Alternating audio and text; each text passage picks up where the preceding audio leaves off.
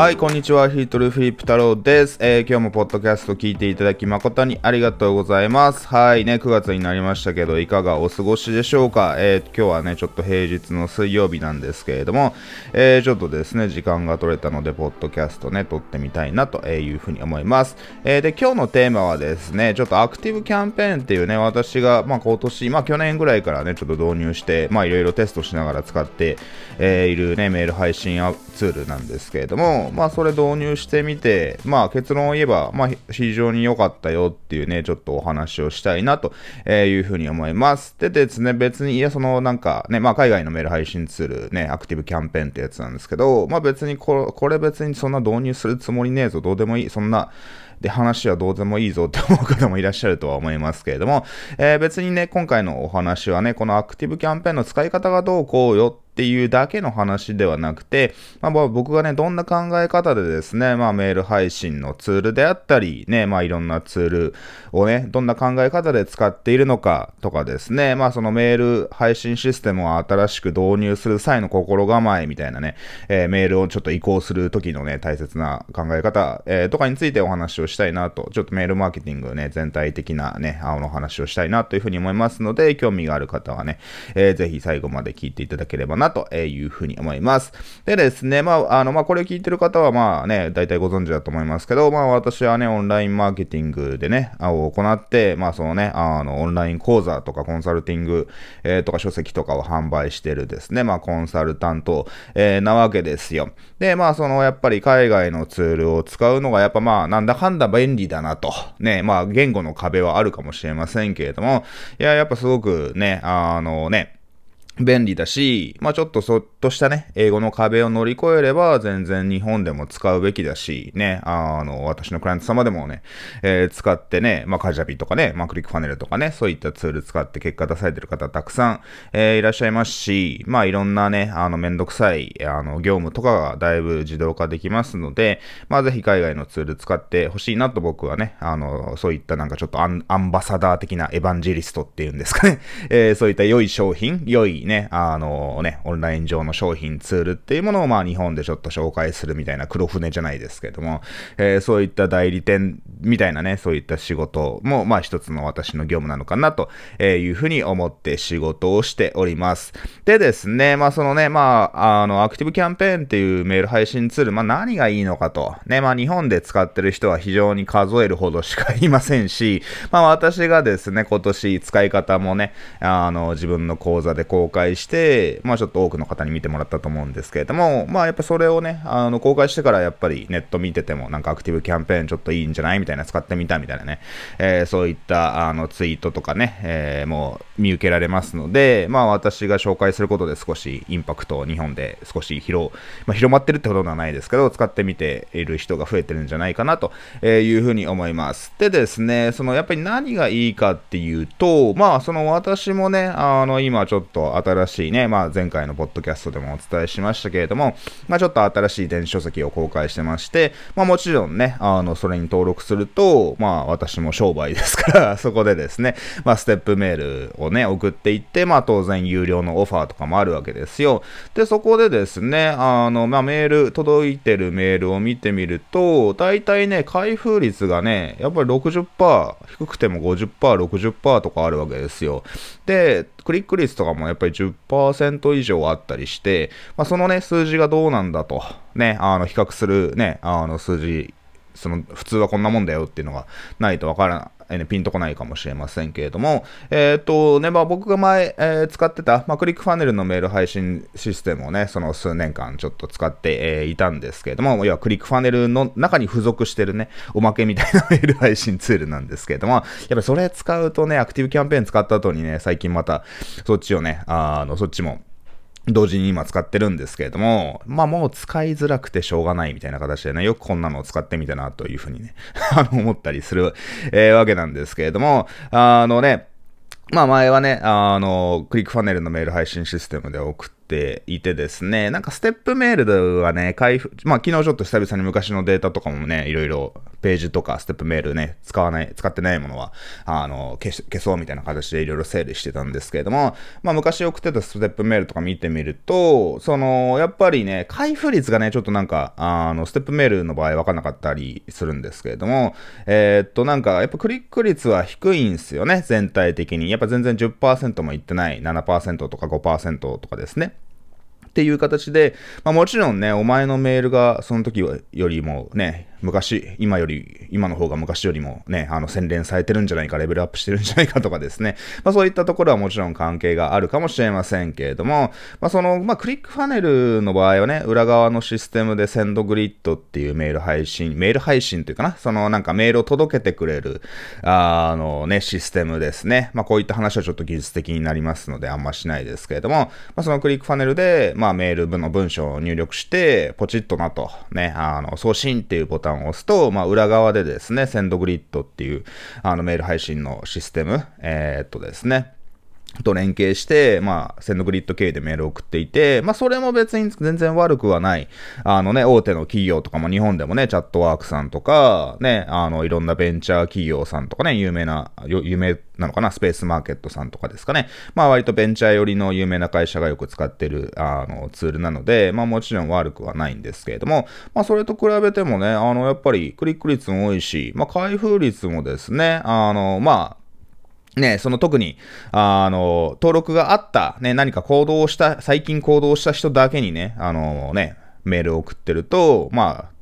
反応率っていうのかな、こう、あの、メール開いてくれるね、えー、可能性は高くなりますので、まあ、それも、えー、あるとは思いますけれども、やっぱその60%とか開封率あるのすげえなと思ってまして、ね、あの、やっぱり到達率が高いぞと。ね。っていう、そのやっぱり評判があるわけですよ。えー、ね、まあ、ポッドキャストなんでも見せられないですけれども、そのね、前なんかスクリーンショット撮ってて、海外のね、あの、コミュニティで、そのやっぱりね、メール配信ツールどれがいいかねみたいなね、質問をしてる人が、えー、やっぱりよくいるんですけれども、まあ、そういった時にですね、あの、みんなどんな回答してるのかなって見ると、そのやっぱりアクティブキャンペーン、アクティブキャンペーン、ね、ゲットレスポンスとか答えてる人もいるかな。アクティブキャンペーン、アクティブキャンペーン、ャンペーンアクティブキャンペーンみたいなね。あの、その、そのね、あの、で、まあ、他の、まあ、ゲットレスポンスって答えてる人がパッと見一人いますけれども、みんなアクティブキャンペーンって答えてるので、ね、お、じゃあその質問した人も、じゃあアクティブキャンペーン使ってみるわ、みたいな、えー、感じになってまして、そのやっぱり、まあ、みんなが使ってるっていうね、すごく、まあ、いろんなね、海外のメール配信ツールありますけれども、そのみんなが使ってるっていうのは一つ、えー、信頼になりますよね。で、まあ、僕もちょっとね、あの、なんか、断捨離じゃないってほどでもないんですけれども、そのやっぱり、ちょっと、Gmail ールをちょっとの届くメールを整理したいなっていうところがあって、あの、Gmail に届くね、あの、僕が、まあ、プライベートで使ってるメールアドレスなんですけれども、まあ、それをね、いろいろ整理して、整理してね、あの、要は、いらないメール、読んでないメールは解除とかね、あの、したんですけれども、まあ、そのね、まあ、日本の会社のメールは置いといて ね、あのね、まあ、日本だとね、やっぱマイスピーさんとか使ってる方多いなっていうふうにね、えー、思ったんですけれども、まあ、海外のメール見てると、そのやっぱりね、あの、まあ、解除するかしないか置いといて、まあ、いろんな人のね、メール見てみると、やっぱりそのメールの下の方を見ると、その、まあ、僕なんかはやっぱりアクティブキャンペーン使ってるなってのがわかるわけですよ。大体決まった、特にカスタマイズしなければ決まった書式、式？ね、あの、解除リンクと住所の載せ方とかね、あの、見れば、あ、この、これ使ってるな、アクティブキャンペーン使ってるなって見るの、見れ、あの、わかるわけですよ。そうすると、やっぱアクティブキャンペーン使ってる率高いなと。ね、まあ、他には、その、まあ、インフュージョンソフトっていうね、あの、割と海外では有名なね、インフュージョンソフトまたはキープっていうね、名前でもあるんですけれども、えー、まあ、それ使ってる方も多いなって、多いというか、まあ、一定数いるなっていう、特に昔からいる有名な方とかはね、あの、インフュージョンソフト使ってるなっていうのは、まあ、あるんですけれども、まあ、それ以外のね、人たち、まあ、この数年ガンガンやってるようなね、あの人たちを見ると、そのやっぱりアクティブキャンペーン使ってる率高けんじゃねと半分以上がね、まあ、僕がね、観測してる範囲ですけれども、アクティブキャンペーン使ってる率高くねみたいなのがありまして、ね、まあその去年アメリカのね、あの、マーケティングイベント行った時もですね、そのやっぱり、あのね、メインスポンサーとかになっていて、まあすごくやっぱり、まあ会社としてもね、儲かってるのかな、勢いがある会社なんだろうなっていう形でね、あのー、ね、プロモーションをしていたので、まあちょっと僕も導入を決めた、えー、わけなんですけれども、じゃあまあなんでやっぱみんな使ってるかっていうと、やっぱ一つの理由は到達率が高いぞと。ね、あの、まあ僕もね、これはね、いろんなね、まあ、よく海外のこういったツール系の YouTuber ですと、いや、すべてのね、ツール使ってみましたと、メールチンプも、コンバートキットも、メーラーライトも、ね、ゲットレスポンスも、アクティブキャンペーンも、インフュージョンソフトもとかですね。まあ、有名なね、あの、メール配信ツール使ってみて、全部試してみたぞと。で、その中で、そのやっぱりアクティブキャンペーン開封率高いよね、みたいなね、そういったデータを出してくれてはいるので、ね、あの、ま、僕のお客さんもね、あの、ヒルトさんのなんかメール届きますね、みたいなことを言ってくれる方もいらっしゃいますので、まあ、そういう意味ではですね、あの、アクティブキャンペーンメールね、あの、届きやすいのかなというふうに思います。で、まあ、ただね、あの、これよくある誤解なんですけれども、まあ、やっぱメール配信、もちろんね、どのメール配信ツールを使ってるのかっても一つのメールがどのぐらい届くかっていう要素、えー、にはなるんですけれども、やっぱそそれが全てではないってことはね、ちょっと、えー、知っておいてほしいなというふうに思いますね。そのやっぱり運用とか、そのあなたがね、メールを送るメールアドレスとかによってですね、まあどれだけ届くかとかね、迷惑メールに入ってしまうかとか、プロモーションタブに入ってしまうかと。ね、まあプロモーションタブに届けばまだいいですけれども、ね、まあその、ね、そ、そのあたりいろいろ大切なポイントもありますので、ちょっとそ、この後ね、あの、ちょっとこの、今回のポッドキャストの中でもうちょっとしたら話したいと、どうすればメールが届くようになるのかって話はしたいと思いますので、それはちょっとお待ちください。まあ、そのね、あの、メールが届きやすいっていう、まあ、その傾向はあるのかなと、っていうのがアクティブキャンペーンを使うメリットの一つですね。で、まあ、あとはね、またね、今後また YouTube とかね、あの、そういった視覚的にわかりやすいプラットフォーム、えー、とかね、その、もちろん私の有料のね、あの、お金払っていただいている会員さんとかにはもちろん優先的にお伝え、したいなというふうに思いますけれども、まあ実際にお伝えしてるんですけれども、そのやっぱり、あのね、自動化がすごくね、あの、なんていうのかな？あの、カスタマイズしやすいっていうのかな。あの、すごくいろんなことができますと。ね。で、例えばですけれども、その僕なんて、まあ今商品売っててですね、あの、まあこれあんまりね、今この場で言うのはあれなんですけど、まあたくさんの方にね、買っていただいててありがたい話なんですけれども、例えばそのステップメールを送る際に、まあ基本的にはですね、まあ何日後と、まあ大体のメール配信システムだと、まあ何日後、登録から何日後にメールを送りますと。で、まあもちろん朝何時に送るとかね、その時間とかね、日程はもちろん指定できるわけなんですけども、そこがね、その条件をもうちょっとフレキシブルに設定できるわけですよ。えー、例えば、そのね、あの、週末、次の週末になったらね、あの、まあその、どのぐらい、そのね、次のメールが送られるかまで、あの、待機をするかっていうウェイトのね、待機条件を指定できるんですけれども、まあ、それが、そのね、何日後とかね、何時間後っていう待機条件だけでは、えー、なくてですね、あの、例えば、その次の何曜日になったら、ね、1週間のうち何曜日になるまで待ちますと。えー、なので、その週末になったらメールを流すとかですね、えー、もしくは、その、月、あの例えば1日になったらメールを流すとか、このメールを流すというか次のね、自動化がスタートするみたいな、えー、形で、ね、まあ、今までも僕もですね、あの、手動でっていうのかな。まあ、ちょっと今月はそろそろね、じゃあ月末だからキャンペーンやろうかなとかですね、ちょっと今連休だから週末、えー、ね、キャンペーンやろうかなみたいなことをですね、まあ企画してね、まあその都度、ね、あの、ステップ、ステップメールが配信し終わった人に向けて、まあ、この商品買ってない人だけにメールを送ろうみたいなね、えー、そういった、えー、ことは、えー、していたわけなんですけども、まあ、そこからその自動化をさらに一歩、え進めてですね、あの、じゃあ、何日後とか、えじゃなくて、そのやっぱり週末って商品売れやすい傾向は、えあるわけですよ。まあ、ありがたいことにね、僕も週末以外にもね、まあ、あの、今日水曜日ですけどね、昨日、あの、月火水と、ね、まあ平日でも全然商品売れてますので、それは本当にありがたいんですけれども、まあやっぱ一般的にね、あの、週末って商品売れやすかったりするわけじゃないですか。業種にもよるとは思いますけれども、特にネット通販、ね、僕みたいにネット上の販売で、ね、あの、なんていうのかな。その、まあオフィスに勤務してる人な、ような人であればね、あの、平日しかメール見ないって人もいるかもしれませんけれども、まあ僕なんかはね、週末とかも関係なくメール見てるような人をターゲットにしてはいますので、そんな大手の B2B は対象にしていませんので、ね、あの、やっぱその週末とかにメール見るわけじゃないですか。えー、なので、そしたらね、週末になったら、次の週末になったらね、あの、メールをその流して、ちょっと買わなかった人だけに再販売みたいなね、えー、そういったこともまあしているわけですよ。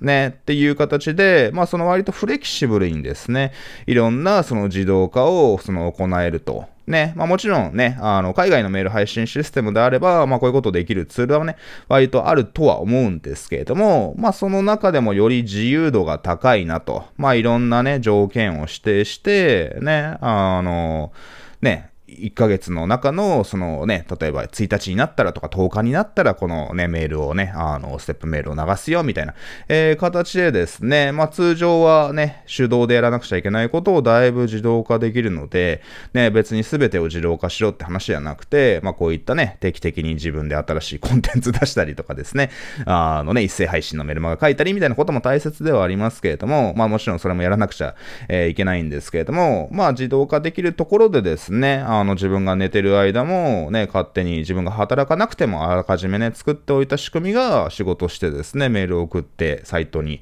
人を誘導して、ね、あの、商品売ってくれるのであれば、まあそれほどね、それはいいことですよね。えー、っていう形で、そのやっぱり自動化のね、あの、その設定のね、ところが、その何日後っていう決まった日程、えー、しか普通はできないわけじゃないですか。ね、あの、クリックファネルのメール配信システム、カジャピのメール配信システム、まあ、特に、そのやっぱり、あのね、これはまたオールインワンツールがいいか、ね、いろんなツールを組み合わせて、専門ツールを組み合わせて連携させて使うのがどっちがいいかっていう、えー、議論になってくるとは思うんですけれども、そのやっぱり僕としてはね、あの、やっぱ餅は餅やというね、言葉をよく使うんですけれども、そういったね、あの、なんていうのかな、各ね、あの、まあ、なんていうのかな。まあ、オールインワンツール、カジャビとか使っていても、まあ、そもしちょっとそのメール配信、カジャビのね、メール配信システムも悪くはないですけれども、まあ、どうしてもね、アクティブキャンペーンとか、やっぱメール配信専門のね、あのね、会社のシステムに比べると、まあ、当然ね、そのリソースをどこに分散するかっていう話で、オールインワンツールを作ってる会社は、まあ、そのいろんなところにね、リソースが分散しがちだと思うんですけど、メール配信ツールだと、そのやっぱメール配信とかね、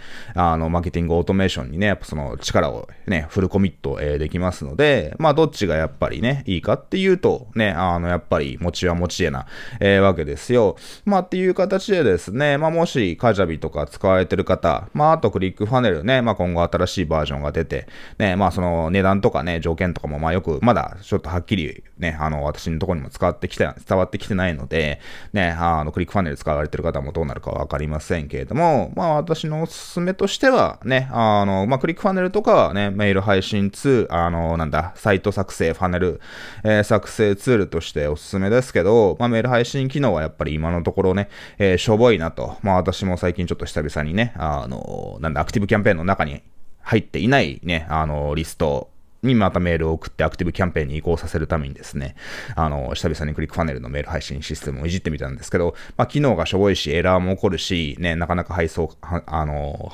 ね、メール配信が遅れたりすることもまああるので、まあ、ちょっと微妙だなとね、まあ、あの、本当に思うわけですよ。ね、あの、まあ、カジャビ使えてる方は全然カジャビのメール配信システムでも、えー、いいですけれども、まあ、よりですね、あの、高度なことをやりたいなと、まあ、ある程度最初ね、あの、使いこなせるようになったなと、ね、っていう場合はですね、まあそういった外部のメール配信ツールを使うのも全然ありかなと。ね、あの、よりそれがね、自分の、あの、オンラインマーケッターとしての成長につながるのかなというふうに思ってます。ね、まあカジャビ使われてる方もですね、いろいろ、まあいくつか連携できるね、あの、ネイティブで、ザピアーとか使わずにね、連携できるメール配信ツール、えー、ありまして、ね、あの、AWeber とかね、コンバートキット、アクティブキャンペーン、ドリップとか、そんぐらいかな。まあ、数は限られてるんですけど、やっぱその中にね、アクティブキャンペーンも当然ありますので、まあその、まあカジャビはね、あの、サイト作成システム、会員サイト作成システムとして使ってるんだけれども、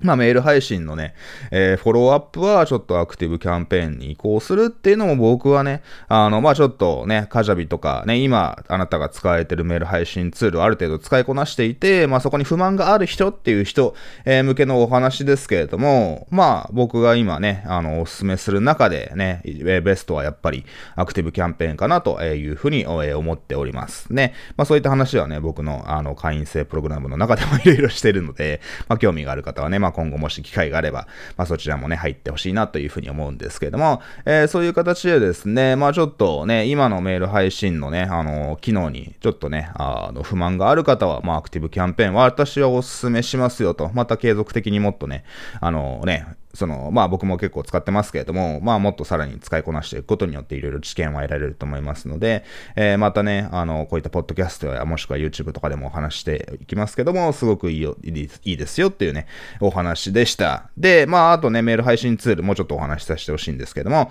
そのね、僕もまあ新しいファネルを公開しまして、まあ最近今年になってからしばらくはね、もうその、アクティブキャンペーンの方に新しく登録した人はですね、まあ、アクティブキャンペーンからメールを送るってことをしていたんですけれども、その、なんていうのかな、あの、まあ、そこの数はね、新しくね、あの、集めてるリストだけしかアクティブキャンペーンに入ってなかったので、まあ、数は少ないんですけれども、まあ、そのクリックファネルの方にあるメール配信し、あの、リストはですね、まあ、何万かあるわけですよ。2万リストぐらいね、あって、ね、あの、まあ、生きてる、生きてるというか、解除されてないのが1万、えー、数千、4000リストぐらい、4、5000リストぐらいは 解除されてるので1万5000人で、まあ、その中からですね、割と一定期間、ね、あの、メール、ちゃんと開いてるよって割とアクティブな方が、まあその8000人とかかな。はい。ね。まあ、さらにね、最近だけってすると50%とかにな、あの、5000人ぐらいになったりはするんですけども、やっぱそのね、リストをまあ、アクティブキャンペーンにまあ、どうやって移行するかって話じゃないですか。で、まあ、あの、よくやりがちなのは、そのやっぱり、ね、CSV でダウンロードして、アップロードして、ね、新しい配信システムにメールをごっそり移行するっていうね、えー、のがまあみんなやりがちですよね。で、ただ僕はそれは嫌いというかやらないですね。はい。で、なぜ、えー、やらないかというと、そのやっぱり人って、そのやっぱりね、しばらく時間が経つとなかなかメールってやっぱ開かないわけですよね。はい。ね、まあ僕のメール開いていた、最近ね、いろいろガンガン送ってて開いていただいてる方はありがたいなというふうに思います。けれども、まあ基本的にほとんどの人はやね、あのしばらくなんなん、この会社からのメール、メルマガなん登録したっけみたいな感じで、まあそのやっぱり、ね、よくこれマーケティング用語用語でリーセンシーとか言いますけど、まあどのぐらい最近、ね、あの行動をしてくれたか、商品買ってからどのぐらい時間が経ってるのか、ね、無料資料を提あの請求してからどのぐらい時間が経ってるのかっていうね、その時間が経てば経つほどメールの反応とかもね、あの、下がっていくわけですよ。まあ、熱がどんどん冷めていきますので、まあ、冷めないうちにね、どんどんいろいろ商品売っていったりね、えー、ファンになってもらうことが、えー、大切なんですけれども、まあ、それをね、あの、特に冷めたリストとかをね、あの、新しいメール配信ツールに移行して流しても、まあ、そりゃ開封しないわけじゃないですか。ね。なので、その、やっぱりメール、このね、これは、あの、まあ、Gmail とかね、Yahoo メールとかいろんなね、メール受信、メールあのシステムっていうのかな。あのね、みんなが見てるメール、あの、システムもね、あの、いろいろスパムメール対策とかあるわけじゃないですか。迷惑メールとかプロモーションタブとかあるわけですよ。で、そういったね、あの、フィルターがね、今すごくね、あの、ここのメールはもう迷惑メニューに入れてやろうみたいな、そういったアルゴリズムがね、Google とかも発達していますので、まあ、そのね、あの、メールがドカンと送りましたよと。まあでも全然開封されねえなみたいに話になると、あ、この会社はスパムメール配信業者ですね、みたいな形になって、えー、メールがどんどん届かなくなるわけですよ。ね、自分のそのね、あのドメインの評価、ね、あのドメインっていうのは僕もメール送る際、ね、当たり前ですけど、Gmail とかで送っちゃいけないですからね。あの、送信元のメールは自分のドメイン、何々 .com みたいなね、info at 何々 .com でも何でもいいんですけども、自分の会社のドメイン使いましょうってよっていう、えー、お話なわけですよ。ね。あの、やっぱそこがすごく大切で、まあ、その、やっぱりドメインをどのぐらい保持しているかとかですね、えー、その、今までそのドメインメールアドレス使って、その、どのぐらいメール配信して、それがどのぐらいね、開封されて、クリックされて、みたいな、えー、そういったの情報もですね、ネット上に履歴というのかな、信用としてやっぱ積み、えー、上がってきますので、やっぱそのね、なんか昨日、ね、会社のドメイン新しく取りましたよと、メール配信システム用のドメインね、なんとかなんとか .com みたいなメール取りましたと。じゃあそれでメール送ろうみたいなことをすると、あ、このメールなんか昨日なんか登録され、あの、取得されたね、このドメイン昨日取得されたばっかりだから、あの、まあ、スパム業者かなみたいな形で、そのやっぱりスパムに扱いされてしまう、迷惑メールね、あの、フォルダに入ってしまうね。あの、可能性とかも、えー、高まってしまうわけですよ。まあ、なので、まあ、僕もね、あの、会社のドメインをちょっと、ね、あの、去年ぐらいかな、新しくちょっと取ってですね、まあ、それをすぐ送ろうとしたら、やっぱり、あの、スパムメール、これはスパムメールになってしまいますよ、みたいなね、あの、アラートがね、アクティブキャンペーン上で出てしまったので、ああ、じゃあちょっと、その、すぐに使わない方がいいんだな、みたいな形でですね、まあ普通にそのメールアドレスはお客様とのやり取りよりね、いろいろ普通に使ったりして、まあそれも多少信頼の、あの、蓄積にはなるのかなと、Google とかから信用してもらうためのね、あこのドメインは、まあちゃんとね、動いていて、いきなりドカンとメール送ったりせずに普通に仕事で使われてるんだなっていうね、えー、そういった、まあちょっとした実績をね、あの、高めていきながらですね、あの、そのその上でですね、まあしばらくメール、時間が経ってからメールをね、送ったり、えー、しているわけなんですけれども、そのやっぱりね、あの、まあ今日言いたいのは、そのやっぱメール届けるために、ね、これアクティブキャン、さっきちょっと言いましたけど、別にアクティブキャンペーン、まあメール届きやすいっていう傾向はありますよっていうお話なんですけれども、このメール配信システムにしたからメールが届きやすくなる、にくくなるっていうお話ではないんですよと。まあね、メールが届くかどうかの要素の一つではあるとは思うんですけれども、えー、それが必ずしもですね、そのこの会社を使えばメール届くなんてことは、えー、ないわけですよ。そんな魔法はありません。今の時代、インターネットマーケティングはそんな単純じゃなくて、そのね、このあなたが送信するメールアドレスの信用度っていうものが、えー、大切になってくるわけです。なので、そのやっぱりね、あの、数年前からね、そのやっぱメールはもう届かないっつって LINE にね、あの、移行した会社も多いわけですけれども、ね、あの、そういう人はまあね、あの、なんていうのかな、たくさんリストを集めてドカンとね、スパムメールを送ったり、ね、宣伝のメールを送りまくったり、みたいな、えー、ことをしていると、やっぱりね、あの、もしくはそうね、リスト共有っていうんですけれども、これは別に悪いことではなくて、なんか複数社でプロモーションを行って、えー、このメールはね、あの、A 社と B 社と C 社でなんかメール共有しますよってことはちゃんと書いてあるので、違法ではないんですけれども、そのやっぱそうするとね、あれ、この会社のメールのいつ登録したっけみたいな話になるわけじゃないですか。やっぱそういうことをね、あの、していると、そのやっぱりね、あの、ほとんどの人には読まれないけれども、まあ一部の人がね、メール開いて、あの、開封して商品買ってくれればいいなみたいな、割とスパムメール的なか、ね、スパマーの考え方になってくるわけですよ。だそういうことをしてると、そのメールっていうのはどんどん届かなくなるので、まあそれはね、メール、メールはもうダメだ、メールマーケティング、メルマガ、ステップメールはもう古いわ、みたいなお話になるわけなんですけども、まあそんなことなくてですね、あのー、やっぱりね、その、もちろん LINE もいいとは思いますけれども、どうしても赤番のリスクもあります。ね、メールがダメだっつって LINE に行った人がね、今度は LINE をね、赤番されちゃって、もうダメだみたいなね、話にも、えー、なったりしますので、ね、まあそうするとかわいそう、悲惨だね、みたいな話になるんですけれども、そのやっぱりね、あの、やっぱメールってなんだかんだ売れますし、ね、そのやっぱりね、あの、まあ、使い分けが大切だと思いますけれども、まあやっぱ私も力入れてるのは、えー、メール、えー、ですし、メール使ってだね、毎日本当に商品が売れてますので、もちろん業種とかにもよりますけれども、ね、私も今 Gmail 開いていてですね、まあ Amazon とかヨドバシ .com とか任天堂とか防具ジャパンとかですね、あのローソンチケットとかですね、サウンドハウスとかですね、まあね、大手の会社、ビルケンシュトック、ジャパン公式とかですね。まあ、その、僕の趣味がなんかね、あの、バレてしまいますけれども、あの、そういった有名なね、大手の会社、ね、日本企業も外資系企業も含めて、そのやっぱり定期的にメールって送ってくれ、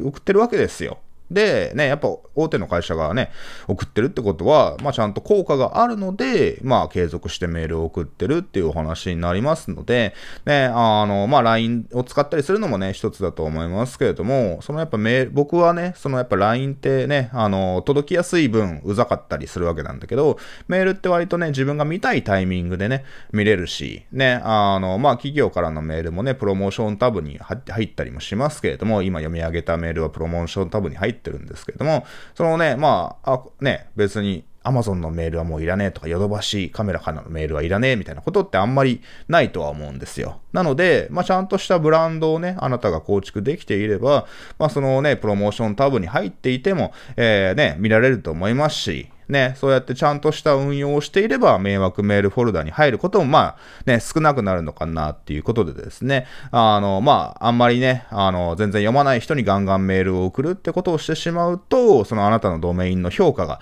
えー、下がってしまいますし、ね、まあね、あの、これよくあるのがね、あの、なんとか .com っていうね、その、会社のホームページとか、ね、あの、ブログの本、あのド、メインと同じドメインでメールを送ってると、ね、メールガンガン送って、こいつスパマーだなって Google が判断すると、そうね、同じドメインを使ってるその会社のホームページとかブログの SEO ランクも下がるとね、よく言われますんで、ね、あの、やっぱり何もいいことないわけですよ。まあ、なので、会社のホームページのドメインと、あのね、メールのドメインを分けるみたいなね、そういったテクニックもありますし、まあ、僕もそういったね、テクニックというか、あの、ドメインはね、メール専専用のドメインを使うと。ね、あの、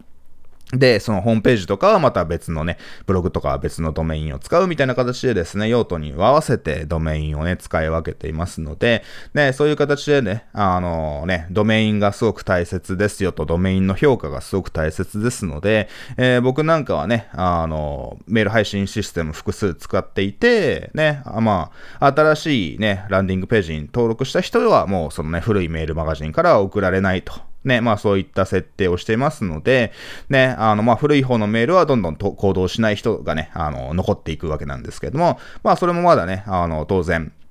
しばらくメールを送り続けて、まあ、最終的に登録しない人はもうね、さよならってお話にはなるんですけども、えー、そうやってですね、自分の意思で、特にメール配信システム移行する際に、ドカンとね、特にね、まあ数百リストぐらいしかなかったらいいですけれども、そのやっぱりね、あの、あんまりリストがないよって、あの、ま、あの、リストがたくさんありますよと、数千とかね、数万とか、それ以上メールリストがある、えー、ような会社はですね、まあその徐々にね、あの、古いメール配信システムの方で、そのね、新しく作ったランディングページとかの、あのね、をご案内して、ね、あの、それに登録した人だけ、ね、新しいメール配信システムに、えー、移行して、ね、あの、そこっちに登録した人は、もう古いシステムからメールは送られないと。っていうそのちょっと除外条件をね、あの、設けることで、まあそのお客様が行動した人だけ移行するっていうね、えー、ことをしておりますので、まあそうするとリスクがないよなと。ね、あのね、その、まあ、これってね、自分のエゴもあると思いますけれども、そのやっぱりね、新しいメール配信システムにね、自分が行動、新しく行動してくれた人だけが移行するって形にすると、まあ、リストの数がドカンと下がるわけですよ。ね、あの、今まで何千リスト何万リストあったのに、新しく登録してくれた人はま数百人とかね、まあその千人とか最初ね、数百人か、ね、あの、それだけしかいないから、いやなんか自分の自尊心がね、なんか、怪我されるみたいな こともあるかもしれません。まあ私もその気持ちはわかるんで、えー、あれですけども、まあそこはちょっと我慢してですね、あの、やっぱり再オプトっていうね、言葉がありますけれども、そのね、メールのなんかね、反応下がってきたなと、ね、思ってきたら、ね、ちょっと新しいオファーをこう案内して、ちょっと興味がある人だけ再登録してねっていうね、えー、そういった自分の意思でね、あの、再度メールを登録した人っていうのが、ね、あの、その興味関心がリセットされる、まあ、復活するっていうのかな。あの、またね、濃いファンになってくれますので、まあそれの繰り返しみたいなもんですよね。はい。まあだから、ね、メール読まない人にはもうメールを送らないとか、やっぱそういった運用をしていくとですね、そのやっぱメール配信がね、そのメールが届きやすくなって、より効果が出ますので、ね、そのやっぱりメールってね、昔いつ登録したっけこの人みたいな、あのね、メールってね、そのやっぱり、なんていうのかな、あんまりそれ、そういった人がメールを開封することにね、期待しない方が、あの、いいですので、ね、あの、まあ、メール読まない人人はもう捨てるとメールを送らないぞというね、あの、ちょっと損切りじゃないですけれども、今まで集めてきた資産を、まあ、あえて捨てる。で、その本当にね、あの、興味がある人とだけちょっとね、メールを送るみたいな、えー、そういった行動を起こせる人はですね、そのやっぱりね、継続して結果を出すことができますし、まあ私もそうしておりますので、まあちょっとね、アクティブキャンペーンいいよっていうお話と、まあそのなぜアクティブキャンペーンがいいのかっていう、いいのかっていうか、配布、あの、メールの到達率が高いっていうね、えー、まあその要素もあるんですけれども、まあそのためにね、そのなんかメール配信システムが到達率高いから、俺はなんかね、ガンガンメールール送ってね、あの、やばいことしてもいいんじゃ、じゃなくて、まあ、ちゃんと自分でですね、えー、メールがちゃんと届くように、ね、あのね、できることをね、あの、行いましょうよと。スパムメール送っちゃダメですよと。っていうね、ちょっとお話をさせていただきました。えー、っていう形でね、まあちょっとアクティブキャンペーンね、あの、まあ興味があればね、また解説ビデオとかも出していきたいと思いますので、まあよろしければ頭の片隅に今、今すぐ申し込めとか 全く言いませんので、あ、なんかそんなツールがあってヒュートル使ってるんだな、みたいなことだけね、頭の片隅に入れておいていただければと思います。そしてね、メール配信の際もですね、変なことをせずに、ね、スパムメールに ね、行かないような、そういったね、しっかりとした、ね、あの、運用、メールを開いてくれれる人だけに送るとか、お客様に自分の意思でね、えー、登録したい、えー、くれた場合にだけ、ね、メールシステムを移行するっていうね、えー、そういった移行のね、あの、やり方がおすすめですので、ね、あの、ぜひそれを頭に入れて、ぜひね、実践してみてください。それではまた次回の放送でお会いしましょう。長時間のね、聞いていただきありがとうございました。またね、バイバーイ。